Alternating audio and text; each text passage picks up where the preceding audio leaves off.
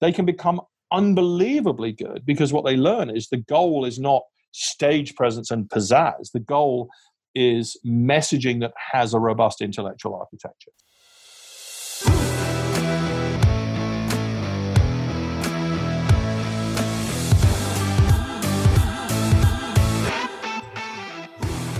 Hey, friends, welcome back to the Black Diamond Podcast. This is your host, Eric Malzone.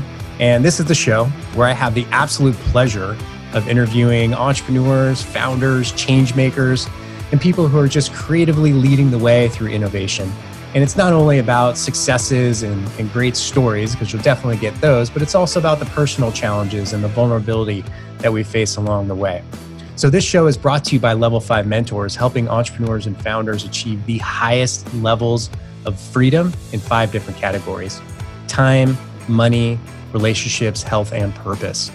And if you want to find out how you're doing in those five categories, we got you covered. We got a survey for that. Just go to level5mentors.com forward slash survey, and you can take the free entrepreneurial survey and see how you're doing in each category and see where you have room for improvement because, hey, we can always be improving. So, welcome to the show. Let's get on to it. Tim Pollard, welcome to the show. Eric, thank you. A pleasure to be here. Yeah, this is going to be fascinating. I was just telling you previous to recording, I'm really looking forward to the topics that we're going to dig into today because I know I'm going to learn a lot and it's so valuable for anybody who, well, anybody who wants to communicate with other people. Right. Mm, so uh, we'll stroke, we'll have a broad stroke on that. And Tim, I know you obviously, um, you know, Oratium and what you do, you're, you're an expert in communications and people can look you up on LinkedIn and at your website. Uh, mm-hmm. we'll put all those in the show notes. But maybe give us your story. How, how did you get to be, you know, really focused on effective communications and, and where you are now? Um, that's actually a very interesting question. Uh, se- f- several years ago, and for several years, I worked um, in different forms of consulting. And one of the things uh, I was tasked with for a long time was building presentations of research findings for corporate executives. Um, but the particular way we did that was very unusual. These were eight hour presentations, these were full day meetings of you know eight o'clock till five o'clock. And if you think about it, to try and communicate or present for eight hours violates all known rules of communication because you've been told, well, you can't hold someone's attention for more than 30 minutes. And but we figured out how to do it. And in doing so, what I what that began for me was a journey to really understand why does communication work when it works and why does it fail when it fails? And what i ended up concluding which then became the core of my professional life and then the company that i built is that communication is ultimately all about the brain. Um, the brain wants and needs to consume information in a certain way. And if you align with the way the brain works, you can create spectacular communications. You can present for seven or eight hours and keep people absolutely engaged. But if you misalign with the way the brain works, for example, with a dense PowerPoint, you can lose them within 30 seconds. Right. So the, mis- the mistake we tend to make is, oh, you know, people can't focus, they can't concentrate, just, you know, talk to them for 10 minutes. Like, no, figure out how the brain works and communicate in a way that aligns with that and you can be unbelievably successful and not simply in holding their attention that's just the beginning in getting persuasion and getting donors to donate or customers to buy or reluctant teams to rally. I mean it's a crucial skill for leaders. We most people communicate badly but you can be spectacularly successful if you actually understand the true rules. But the problem is most people don't understand them. So so that was my journey, and it became this this company which consults to um, basically to corporations on both executive communications, but primarily on their sales communications. Oh, interesting. So I'm Tim. I'm the kind of guy who likes to learn through maybe an example or a story. Can you give us maybe something you know that's uh, easily digestible about how you took someone who or a company or a person who's communicating ineffectively and, and kind of maybe the shifts and work you did with them to have them uh, deliver more effective messaging? Um, uh, let me meet you in the middle. I'll give you okay. a great story. It's not specifically about something we did, but it illustrates arguably the single most important thing you want to know about communication. So, several years ago, um, I was speaking at a very large conference. It was a financial services company, very well known. Their CEO is very, very well known. I won't, I won't give you his name. And I'd spoken in the afternoon. And uh, I was going to leave, and and the, the, the guys I was working with said, "Well, stick around." Uh, I talked about executive communications, and and he said, "Stick around because this famous CEO is going to do the big closing keynote." This was the company's leadership conference. Excuse me, um, and so I stuck around. And what's really interesting is is this presentation uh, that, that this guy did at the end was breathtakingly good from the standpoint of traditional thinking. He was meant to speak for 30 minutes. He spoke for 30 minutes. He um, he had the eye contact of a peregrine falcon. he had the body language of Kramer from Seinfeld. He's funny. He's witty. He's working the room. He's not nervous in any way. All the things you've been told to get right. And he doesn't have 100 slides. He has one slide, which was his topic, which stayed up the whole time. And his slide was simply this, and this was what was on his slide. You know, the 10 things we've got to get right this year. I remember this incredibly clearly. The 10 things we've got to get right this year. And he walked through them effortlessly. He was perfectly articulate, good language, clarity, flow, that kind of stuff. But the one thing I noticed is there was no logical narrative to the 10. They were 10 intellectually independent ideas. They were individually brilliant, but they were not intellectually connected into a narrative. And what I know back to my point about it's all about the brain is the brain does very badly with random information where it does very well with a logical story or a flow mm. and um, what's really interesting is so that it, this presentation ends and the crowd just erupts i mean it was cult like i mean well, let's call him jonathan it's not his name and so, oh, Jonathan, Jonathan, you're so amazing. You're so amazing. People are throwing underwear and flowers. I mean, it was a little, I'm honestly, it was a little cult like, Eric. And um, um, and anyway, then, then the meeting ended, and I was sat at the back and near some guys, and um, and so anyway, the, the MC comes up. He's not going to close. He's not going to try and top this. So he just uh, he says, "Thanks very much. See you next year," and everyone starts to leave. Well, I grabbed a couple of guys I'd been sat near. And I said, "What did you think?" And they're like, "Oh, Jonathan, Jonathan." And they're like putting their underwear back on. I'm like, "I have some dignity, guys." And so they clearly loved this. And and I said, uh, "Yeah, wonderful, very engaging." Um, can I ask you a question? You know the question I'm going to ask, right? I said, how many of the 10 things can you name? Hmm. And they got two, three different people. They got two of the 10. And that is an unbelievable lesson for us in, in communications. Here's a guy who is getting literally everything right that you ever been told you need to get right. Be funny, have no nerves, good eye contact, body language, all of that garbage. Everything you've been told on every traditional presentation skills course, he's gotten right. And he's been fundamentally ineffective as a, communi- as a communicator because, and here's the teaching from that story, he didn't understand how the brain consumes information and how badly the brain does with information that's not arranged into a logical narrative flow. And this happens all day, every day, from every leader in the world bulleted PowerPoint slides, lots of bullets, no narrative, and everything you're saying is being forgotten. But the, I want you to see the paradox. He's doing everything right that you've been told to do.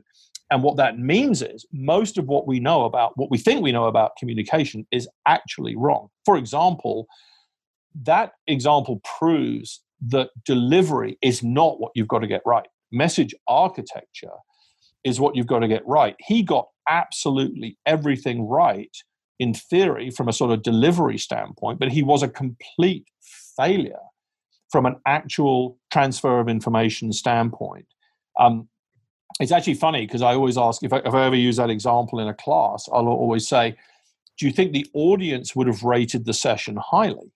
And of course, the answer is yes why? They didn't learn anything. And the answer is by the way audiences evaluate speakers based on how entertained they felt right. not based on what they learned. So in other words you have a system that's completely self-reinforcing. He thinks he's a brilliant communicator. Everyone tells him he's a brilliant communicator. He's a lousy communicator because he doesn't understand the fundamental rules. In this case that you have to architect a message based on how the brain learns not focus on the physicality of delivery and I that story is literally page one of, of the, the, the, first book I wrote on communication, which is most of what we think we know about communication is wrong. And you can actually take somebody who's far more average along those dimensions of eye contact and body language and humor. But if they architect a message well, it'll be spectacularly successful, which, by the way, puts world class communications within reach of almost anyone because it's not about stage presence or natural gifting. It's about intellectual architecture of the message, and that can be learned because that's a bunch of tools and processes. So I love working with our clients. You take people who say, I'm not a very good communicator, they can become unbelievably good because what they learn is the goal is not stage presence and pizzazz. The goal is messaging that has a robust intellectual architecture. So, long answer to a short question. Oh, it's great. Well, it, my mind automatically drifts to most people when they let's say get up and speak doing a presentation anything like that their biggest concern is i want to i want to look good right yeah. i want people to like me you know very few times is it uh god i hope i effectively get this communication i hope people retain it and the fact that you know you mentioned two out of ten so 20% of the information actually gets yeah. retained after yeah. someone who's very um, you know, charismatic and energetic and all those qualities you mentioned gets up there. It's it really, I mean, that's I'm putting myself, I'm just reflecting on myself really. Like, okay, every mm. time I've gotten up to speak, usually my goal is don't make a fool of yourself. Yeah. People think, you know, nicely of me afterwards, not necessarily I hope they retain the information. And that's a drastically different mind shift.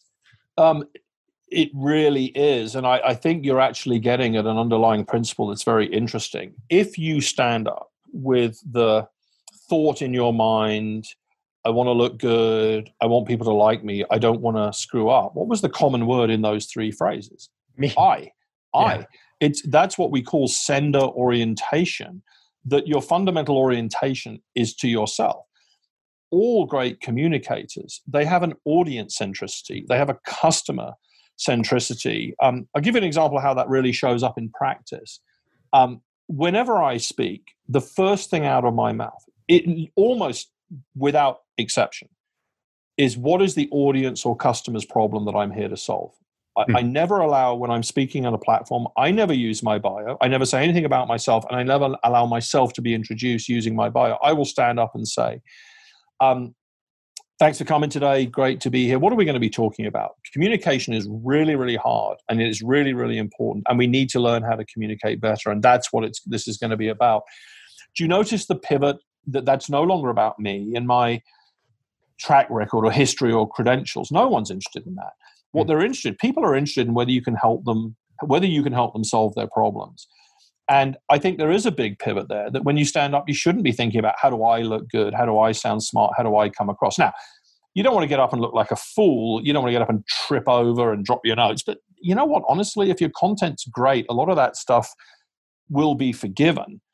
Success as a communicator, I mean, there are, there is four or five really critical pillars. One of them is a fundamental pivot, uh, pivot to audience or customer centricity, which takes all the pressure off your performance. Yes. People people will love uh, a, a quote unquote mediocre communicator if he or she is really delivering them value. Here's a problem you've got, and here's how to solve it.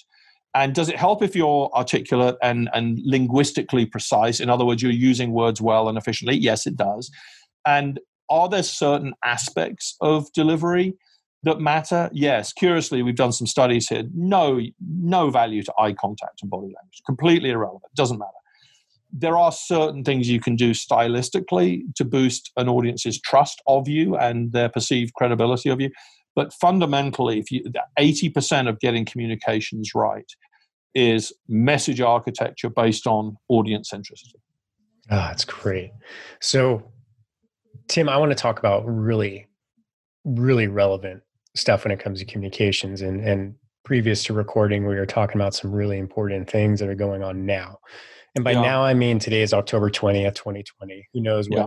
October 21st will bring. yeah, yeah. Is, we're talking for today. And, you know, we mentioned that the current environment is very different, um, you know, inflammatory. Uh, you mm. know, people are very sensitive. And then also we're on top of a layer on top of that as we're doing everything virtually now. So, you know, the in-face communications is no longer available. So let's do, yeah. What do we do, um, Tim? Um, what do we do? Uh, it's so interesting. Yeah, you, you've you've raised, you've opened two separate Pandora's boxes there. Um, so let's take them. Let's take them one at a time. Firstly, it's an unbelievable time, uh, probably the most interesting time in decades uh, from a communication standpoint. Um, the kind of topics that leaders are having to tackle today are it's just a, a, uniquely ugly cocktail. I mean, five years ago, there there wasn't that much that a leader had to deal with that was really hypersensitized. But look at today. If you're a leader today, uh, I was talking to all the speechwriters of um, uh, the top 50 university presidents, their speechwriters, and I've also some similar workshops for corporate leaders racial injustice. What's our position? What's our company's position? What happens if one of our branches or locations violates that? COVID. What's our response to COVID? What about layoffs and shutdowns and lockdowns? Um, uh, what's our political position? Are we going to align with, and I'm not going to get into politics, obviously, but boy, you want to touch a, live electric rail, that would be that. Um, what's our environmental footprint? What's our carbon footprint. Um, how do we respond to sexual injustice and the Me Too movement? I mean, I just named five or six things there that are just unbelievably sensitive, and all leaders have to have a position, a personal or a corporate position on those things. And it's brutal because people are hypersensitized to these things. I mean, talking to univer- uh, speechwriters of university presidents, I, I, mean, they have to add in sports programs shutdowns, campus shutdowns. It's a nightmare. Yeah. It's a there's not a topic they're discussing as an inflammatory, and students will like protest about anything. I saw a protests in Stanford, like hundreds of students protesting the fact they were going to bring in Panda Express. The China, and I'm like, what have they done wrong? I, I don't know. Maybe they do something very awful or not. I just don't know. But I'm like, it's an incredibly difficult environment, period. Now, point two, I now have to figure out how to communicate effectively, and I've got to do that in a virtual environment. And the way to think about a virtual environment is it amplifies the mistakes we were making in a live environment. Let me say that again. It amplifies the mistakes we were making in a live environment. Now, most people misunderstand why virtual communication is hard. What they tend to think of is I've just got to master the platform. Okay, I've got to do this as a Zoom or a WebEx. And, you know, does mastering a platform matter? Yes. Um, I'll be diplomatic in this uh, uh, anecdote, but as you may have seen a couple of days ago, um, I think it was a CNN uh, contributor did not realize his Zoom camera was on. He thought it was off and he started um, interacting with his own body in an inappropriate way. That is literally the most well diplomatic. Yeah, I, I mean, and and obviously he was seen on camera, and this is a devastating. So, so do we need to figure out the platform? Yes, I mean, it's probably his issue was not the platform; the issue was what he was doing. But, but, but I tell you what's interesting, Eric. The, the, the real issue is not mastering a platform. That's table stakes. The real interesting thing about the virtual communications landscape is that it is completely socially sterile.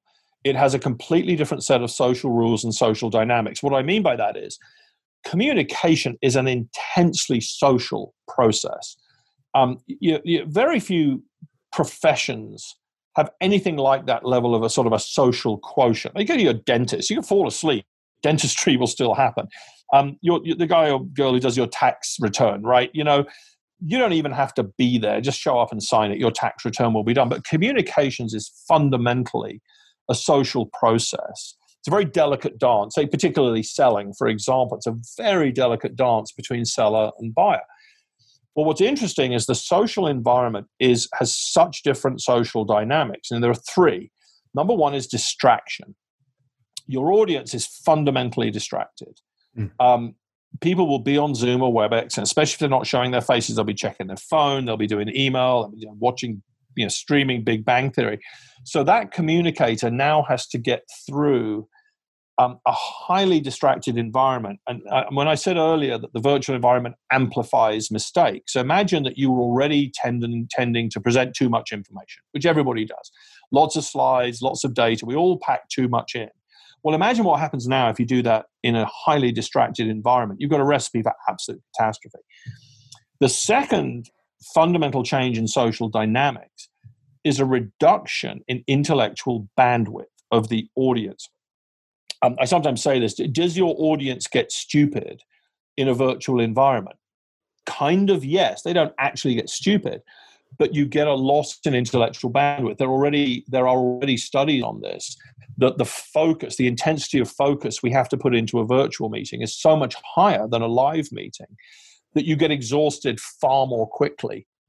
Um, so communicators have got to respond to that. You've got to radically simplify your messaging in a virtual environment. Um, again, go back to my earlier example. If you have typically lots of slides, lots of content, lots of information, you might get away with that in a live environment. Truthfully, you're probably already over the limit you should be at. But if you bring anything like that into a virtual environment, you're just going to blow your audience's cognitive circuits. Mm. And we see this all the time. We see companies take their live presentations, dump them into virtual, and wonder why they're failing catastrophically. And usually it's just because they're blowing the mental circuits of their audience. And then the third, and I think this is the most interesting, they're all equally important, but to me, the most interesting. The biggest challenge, in my view, of the virtual environment for the communicator is a complete loss of social feedback, social cues. Um, yeah. For example, the way we're doing this right now is over audio only, and we both shut off video to protect bandwidth. I understand that. But I can't see your face. You might be nodding in violent agreement or scowling in violent disagreement. Hmm. This is where communication is, is, is arguably at its best. If I'm a seller, and imagine I'm a seller, I'm in a live room, and there's two or three people there, and somebody's really nodding and affirming my pitch, and I might say, "Oh, Brian, um, you know, clearly you agree with this." And Brian's like, "Yeah, you know, I, I came from a different company, and we worked with you there, and um, uh, that was it was really good and we loved working with you. I mean, I, I, know as a seller how to draw out that positivity and and use it to add momentum to the sale. Or I see Sandra from finance scowling um, or looking very skeptical. Like, I'm to. Good sellers don't just see; they respond, and they'll say. Sandra, you look clearly a little skeptical. What's going on there? And she has maybe a misunderstanding or a legitimate objection, and you draw that out and you deal with it. The problem in a virtual world is you lose those social cues. And so um, the, the word I'll often use is socially sterile. And that's where a lot of communication goes to die. And now, I, I won't be able to get into this in detail. There are things you can do that will completely resolve all three of those issues distraction, loss of mental bandwidth, and loss of social cues. But most communicators have no idea what they should do and they what they do is they just try and pump a live meeting into a virtual environment and, and it completely fails. So it's really interesting. I think the world is still trying to figure out how the virtual communications environment is different and they haven't understood it yet because they still think it's about platform okay how do i share my screen how do i unmute that's table stakes the thing you've got to understand is how are the social dynamics different and how am I going to adapt to that? But let me close by giving on this point by giving you a brilliant thought. Mm. The biggest mistake you can make is to simply. Uh, this is what everyone's doing, Eric. This is the most important theme of the, the, the, this this riff. The biggest mistake people are making is trying to replicate the live meeting in the virtual environment. Right. Let me say it again. The, they're trying to replicate the live meeting in the virtual environment. You can't do that. And the best metaphor is a stage play. If you're going to take a stage play and turn it into a film, your goal is not to replicate the stage play. You have to adapt it for the film. Do you see the difference? Yes. Your goal as a communicator is not to replicate your live presentation. You have to adapt it because just as the the rules of information transfer are different between a stage play and a film the rules of information transfer are different between a live presentation you know coffee you know 10 people around a boardroom or table or a thousand people at a conference they're different in a virtual environment and if you don't understand how to adapt to the virtual environment you're going to fail and by the way this environment is here to stay this is here to stay this is going to be with us forever maybe not in its entirety, but most messaging, most communication, most selling is going to stay in the virtual environment forever. Wow. There's there's so much to unpack there and it makes it makes so much sense. It really does. And looking through these three and uh, just for the record when you are talking i am nodding in agreement and taking oh, notes good to know. Uh, and taking a lot of notes. Uh, you know when you look at the the three things that you know are challenging that you mentioned you know the the distraction is pretty obvious uh, especially most most people working from home now probably have multiple screens up and mm-hmm. they're they're trying to do work as they're sitting through a meeting. And we can talk about the ineffectiveness of, of meetings in corporate environments as well. That's yeah that's yeah, a whole yeah. other topic. Uh, so distraction loss of intellectual bandwidth and and loss of social cues and to be able to pick up you know uh, things that you would in a room. The number two is really interesting to me because i was reflecting on it as we're speaking. Like today you know i am 7 to 1 p.m basically on Zoom. You know, mm-hmm. team meeting, yeah. 3 mm-hmm. client calls, two podcasts. Um, I took ten minutes to grab some food, and by the end of the day, I feel like I'm exhausted and Absolutely. I can't do anymore. And but I look at, it, I'm like, well, that's that's not a it's not a rough day, right? It's seven to one, Eric. Like, why are you so tired at the end of the day? Yeah. And it wasn't like yeah. this when I was doing in person you know work uh, as a, a, trainer and a gym owner and yeah you know, yeah, yeah. person wasn't this tiring it's really interesting. I, funny enough, just before this call, uh, I had a team meeting with all my senior leaders, and we were talking about uh, finally nailing down, clarifying what is our core teaching curriculum. And our live training curriculum on message design and message delivery, I won't get into the details, essentially broke into 18 modules, like 10 modules on message design and eight modules on message delivery. And it's a breathtakingly good live class. We teach this class at, Disney and GE and LinkedIn and IBM, and so it's great. In the virtual environment, after testing multiple variants, and this is what we were discussing today, different tests we've done, this cannot be done in more than 10 lessons because you get beyond people's bandwidth. Our course has had to, sorry, let me shut messaging down, it's dinging at us. Um, our course has had to be highly synthesized and distilled to 10 lessons. And when we teach it live, we teach it across two days of three and a half hour sessions, five lessons, five lessons. And the reason we've realized is you just run into bandwidth or, or, you know people are just they've reached their limit at about three and a half hours three to three and a half hours of teaching with five lessons of about 30 minutes each, so plenty of breaks. That's about 50% less content than would overwhelm them live. Mm. So it's a perfect example of, of, how communicators have to adapt. And we were just whining and complaining in my previous meeting about how much really cool content we don't get to teach. But we, we sat back as a team and said, this isn't about what we want to teach. This is about what our audience has the bandwidth to consume. And the mental shift to say, I'm going to let, I'm going to be governed by my audience's bandwidth, not by my desire to talk, is unbelievably hard. I mean, I find it hard, like, but they have to understand message sequencing. And we decided that of all the things we teach, we don't get to teach anything that is not absolutely primary. So the course we have, I think, is absolutely amazing. Does it have everything in it I want it to have? No, but it stays within someone's intellectual bandwidth. Um, it's shocking. And, and by the way, right now, as you said, you've got multiple devices. Do you have kids? Do you have dogs? Do you have UPS drivers mm-hmm. delivering stuff? It's a very difficult environment. And these things, communicators have to respond to that or they'll just be ineffective and, and they'll they'll think they've done an okay job, but their audiences will have learned nothing. So so what do we do, Tim? I mean, I, I look at you know the the fitness industry is such an, an interesting example because you know very few industries have been hit as hard as that one where all of a sudden you're you're working with clients in person, either one on one, small group, large group training, and then that's stripped away right? So everybody went yeah. to, well, I'm going to do Instagram live or I'm going to mm-hmm. do Zoom workouts and Zoom sessions. And that worked for a short period of time. And then, you know, we're nothing better came, right? Now everyone's mm. working on what does that look like next. And yeah. a lot of, you know, I think there was something like a, a half a billion dollars has been invested in, you know, uh, streaming content services in the fitness industry. Yeah. So it's changing. People are working on, actively working on figuring it out. But you know it's just it, it's one aspect like so how do we how do we take what we thrive on before, you know, nine months ago, eight months ago, which was in person interactivity, and how do we start to adjust it? What do you think the the future of this all looks like? Yeah, uh, it's it's a great question. Funny enough, one of our board members uh, was the head of sales of one of the world's largest banks, but since retiring, he's become a, a strength and fitness trainer. In fact, I should introduce you to him because he's a fascinating guy.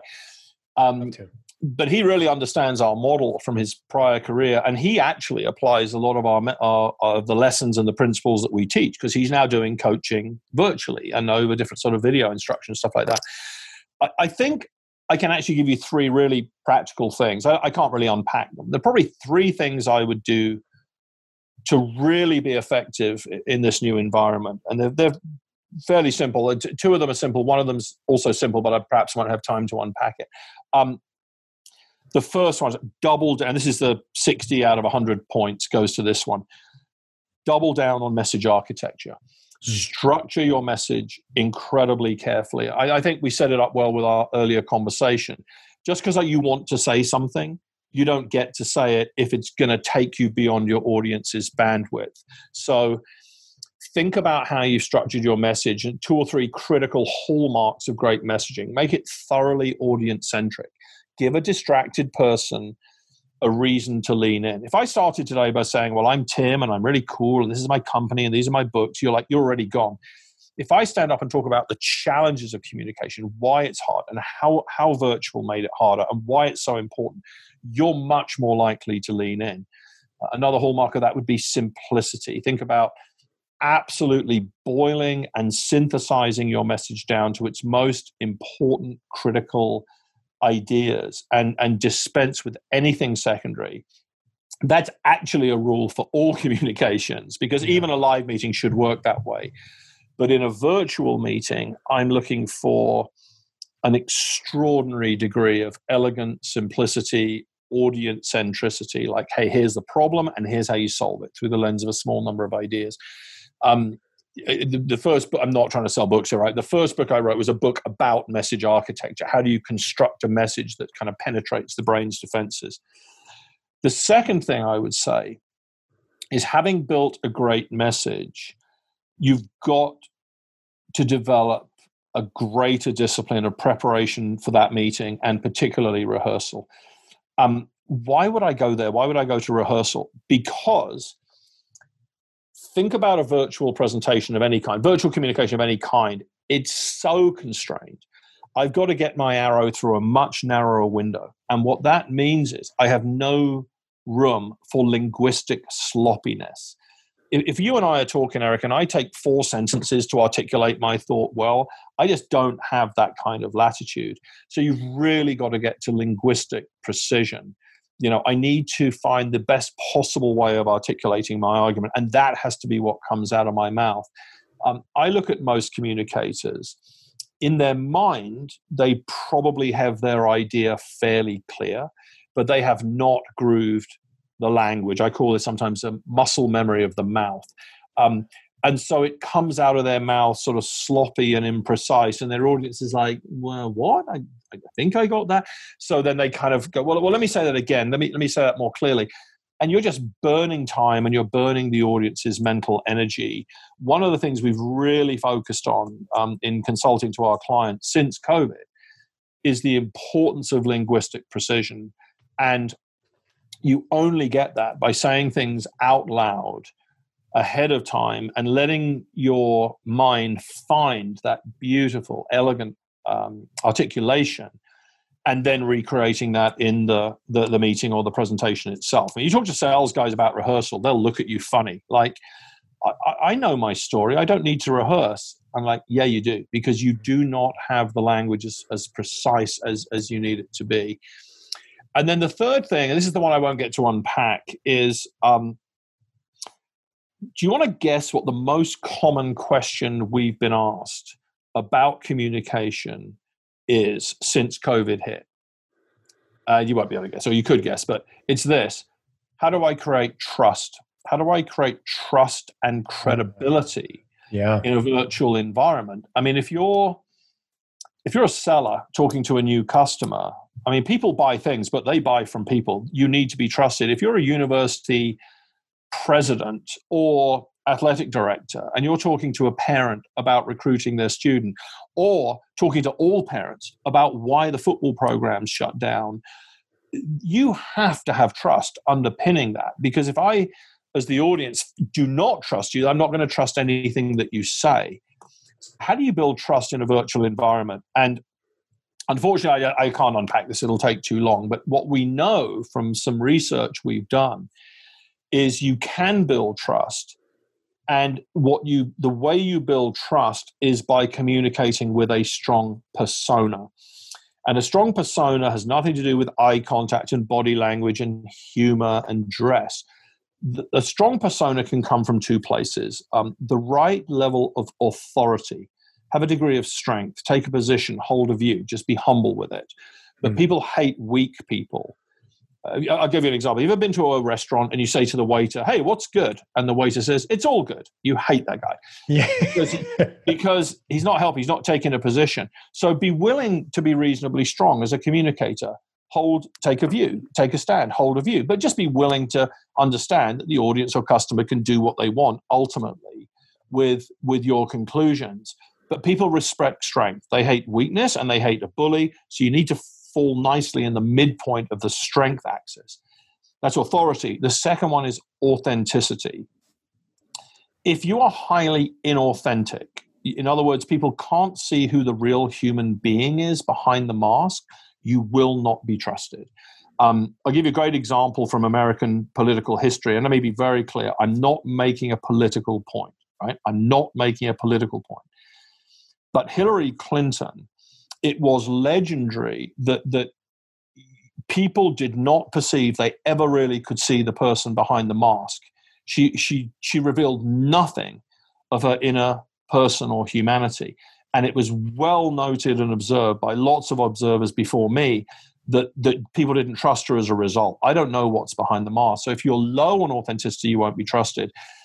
You could become too high on authenticity, uh, which is just what we call oversharing. So Oh, you know, hey Eric, it's great to be on the podcast. Sorry, I'm late. I've got this weird rash on my back. Let me show you that. Like, whoa, whoa, whoa, no, no, no. So again, the extremes on the authenticity axis are unhelpful. But if you're in the middle, in other words, re- reveal some of your personal humanity, that has a tremendous impact on driving up trust. And, and in fact, what we know from some research is in a post-COVID world, it's more okay than it used to be to reveal a little bit about yourself. I had a meeting last week with a very senior executive, um, and it was a video call, and he had a two year old on his lap, and it was charming. And it wasn't a year ago, I probably would have thought, wow, that's a bit weird. This time round, oh, great, what a great little guy. What's his name? And, and we had a great meeting. And that was just a good example, I think, of how personal authenticity is now more acceptable than it used to be. So if you imagine, imagine a crosshairs, right? Imagine crosshairs, two axes intersecting uh, uh, like a cross. If you can sit on the middle part of authority and the middle point of authenticity, we call that A squared. So a decent level of authority without being a bully, and a decent level of um, authenticity without showing people a rash. That's a great place to be in terms of developing trust and credibility. So I actually did get to unpack that because you you let me go. So anyway, yeah, that's um, awesome. Strong message architecture, linguistic precision, and a persona that sits on the midpoint of those axes, and that will go a tremendous distance to building your strength as a communicator in today's world. I love it. I love having a formula too, and it, it is interesting that you know from a sales standpoint because you know I've really you know, I've done a lot of things, but I've always been selling. If you're in business for yourself, you're always selling. And, and so uh-huh. much of it comes down to, you know, that continuum. They got to know you, like you, and trust you. And trust mm-hmm. is, is an interesting thing. It can be earned in so many different ways. Mm-hmm. And nowadays, I do believe that referrals have always been extremely valuable to any business, but getting a referral in the virtual world is absolutely critical. Yeah, um, yeah, you know, yeah. people are looking to connect, but they don't know how to do it in the old way. So they ask other people, "Hey, who do you know who does what?" Or "Have you ever heard of a company that does this?" And you know, all that referrals are really strong. And it's it's interesting. I was taking it and noticing. You'll probably find this interesting, Tim. Is my wife is in a corporate. She uh, she's a director of operations for a large uh, marketing agency and mm-hmm. you know hearing some overhearing our conversations you know as i'm cooking breakfast or doing whatever you know people are starting to the virtual age is actually opening up different avenues of communication and bonding with other people. You know, now yeah. I heard some guy say something to my wife about, oh, you know, it's so interesting always having seen how you had lived virtually for the last three years and how you see all these places. I actually do this with my family, right? And then, you know, someone's dog runs mm-hmm. by in the back. Oh, you have a dog. Yeah. Right. Like yeah. it's it's yeah. it's kind of it's people are kind of coming into each other's homes in a virtual way, which is of course on the flip side, we talk about the CNN guy not good right? But yeah, you know yeah, in other yeah, ways people are getting um, having a really interesting opportunity to bond in different ways. Uh, yes and i think i think that takes us back to our earlier point that that's why you can't just try and replicate a live meeting. You've yes. got to understand how different the environment is. I mean for example as we've said um, a little more opening up of your humanity is acceptable. You are talking to people in their homes. I was talking to the the head of sales effectiveness of Rockwell Automation, a wonderful, amazing woman, and I know her quite well. And her, kids are running in and out, and that's just life as we know it. Um, I'll give you another example. In in most, boy, this would be fun to get into. In most communication, what you really need to achieve is what's called retellability. Let me explain that. I might be selling to somebody. And that meeting goes well, but that's not the most important meeting. There's another meeting later that you don't get to be invited to where the person you've met with is talking to the buying group, the executive committee, the operations committee, the, whatever it is. Right. And that the standard for messaging, by the way, is not first meeting success, it's second meeting success. So you need to build messaging that's not just engaging for that person, but it's messaging that they can retell, which is going to drive us right back to simplification, and audience centricity and, and things like that. Well, one of the most interesting things we're seeing now in the virtual world is more of the buying group is showing up in the first meeting. Because when it was live they probably aren't even in that city. So i might go let's imagine i'm selling pick a company name at random uh, walmart no not walmart uh, just anyone ibm i might have a meeting with a person at ibm the decision makers are all over the world, so they're never going to be in that meeting. But what I'm noticing now is I'm having meetings with companies like IBM, and there's guys from Europe and a woman from New Zealand and some folks from the India office, and the whole buying group is now on the WebEx or the Zoom call. So that's a completely different dynamic that I now might get to engage all the people I wanted to engage. There's actually already some data that more members of the buying group are showing up. Hmm. Um, and, and so I, I, could list you ways in which the virtual environment is substantially different. And we've sort of got to understand that. And then we've got to adapt for it rather than I said, just try and replicate a live meeting. That's completely wrong way to think about it. I love it. Tim, this has been really valuable. I could actually go on for another hour and talk about this, but we are. Uh, I want to respect your your time here. Understood. Yeah, it's it's super interesting, and it's it's such a unique way. You know, when people think about communications as a a genre, right? Uh, mm-hmm it, it's commonly misunderstood. You know, people think about maybe you know releasing some sort of you know communications paper about a you know a particular release of a product or something like that. That's when people think of community. People don't really understand that it's everything we do. It's yeah. it's everything we do, and uh, yeah. it's so critical. So I guess let's let's end with this, Tim. Where what where do people find you? Tell us about your books, uh, your website. Give us the goods, man. Where do people go? Sure, yeah. Uh, so the company's Oratium, um, O R A T I U M. Um, there's a couple of books on communication. It's a matched pair. The first book's on message design. The second book's on message delivery. Um, first one's called The Compelling Communicator, and the second one's called Mastering the Moment. Uh, honestly, though, I think the coolest thing we've done recently, because the books were written pre COVID, obviously, um, I think the coolest thing we have right now is this 10 lesson e learning called uh, Designing and Delivering the Virtual Sales Conversation. Um, and, and don't be put off by the fact it's a sales orientation because um, every conversation, if you think about it, is in some measure a sales conversation. I might be pitching a budget to my boss, that's a sale. I might be pitching, you know, I need the team to rally in this tough season we're in. That's a sales conversation. Um, I might be talking to a donor uh, of uh, because I'm trying to get some support for my non-profit. Um, or, or if you think about it, anytime you're trying to create change in someone else, which is really all communication, like a sermon is that, you are honestly what you're doing is selling. I don't mean selling in a negative way like car sales, but I think you're trying to explain to people there's a problem and then to show them how that problem gets solved. So we've had tons of people enroll in this um, e-learning and um, absolutely been loving it. It's a 10 lesson e-learning. It's about a little bit of framing and then sort of five lessons on message design and, and four lessons on message delivery. Um, I don't know if you can do this, but if you want some sort of friends and family code through the the podcast, well, I will happily do that because I'm not trying to sell e-learning. I mean, That'd our, be great. Is, yeah, is largely that. corporate, but people would really enjoy that. And it's as I said, it's not about selling; it's about how do you communicate well um, in a in a virtual environment. Um, so it'd be fun if some of your um, listeners are in situations where they're trying to develop persuasive communications and they're now trying to figure out how to do that in a, in a virtual environment. Um, I can send you there's a there's a link if you want to put it in the the, the follow up or whatever. There's a link on our website to the, the the, resource, and we can figure out some sort of code if you, people would like to to get it. Because our I said our our business is large corporates, but it'd be be fun to um, support because I know you do this a lot. Is support Montana where I also live is you know support any Montana businesses or individuals that would like to go that route. That'd be fantastic. We'll um we'll we'll talk offline and we'll put it in the show mm-hmm. notes, mm-hmm. people. So you'll you'll have something there along with a link. And yeah, Tim, thank you so much for taking the time. It's been super interesting. I've learned a ton, and uh, hopefully, you know, if I've learned something, I think the audience has too. So I appreciate your time.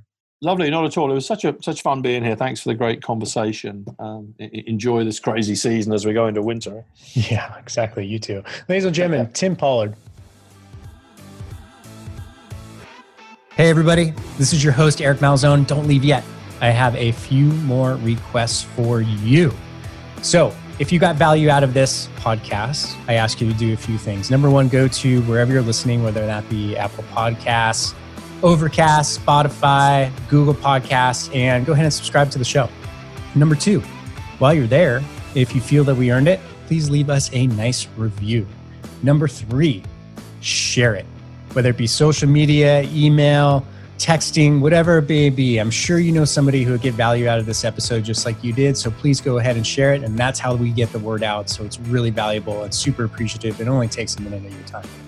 Next, if you know of somebody, including yourself, who would be a great guest for the show, please head on over to level5mentors.com, L E V E L, the number five mentors.com.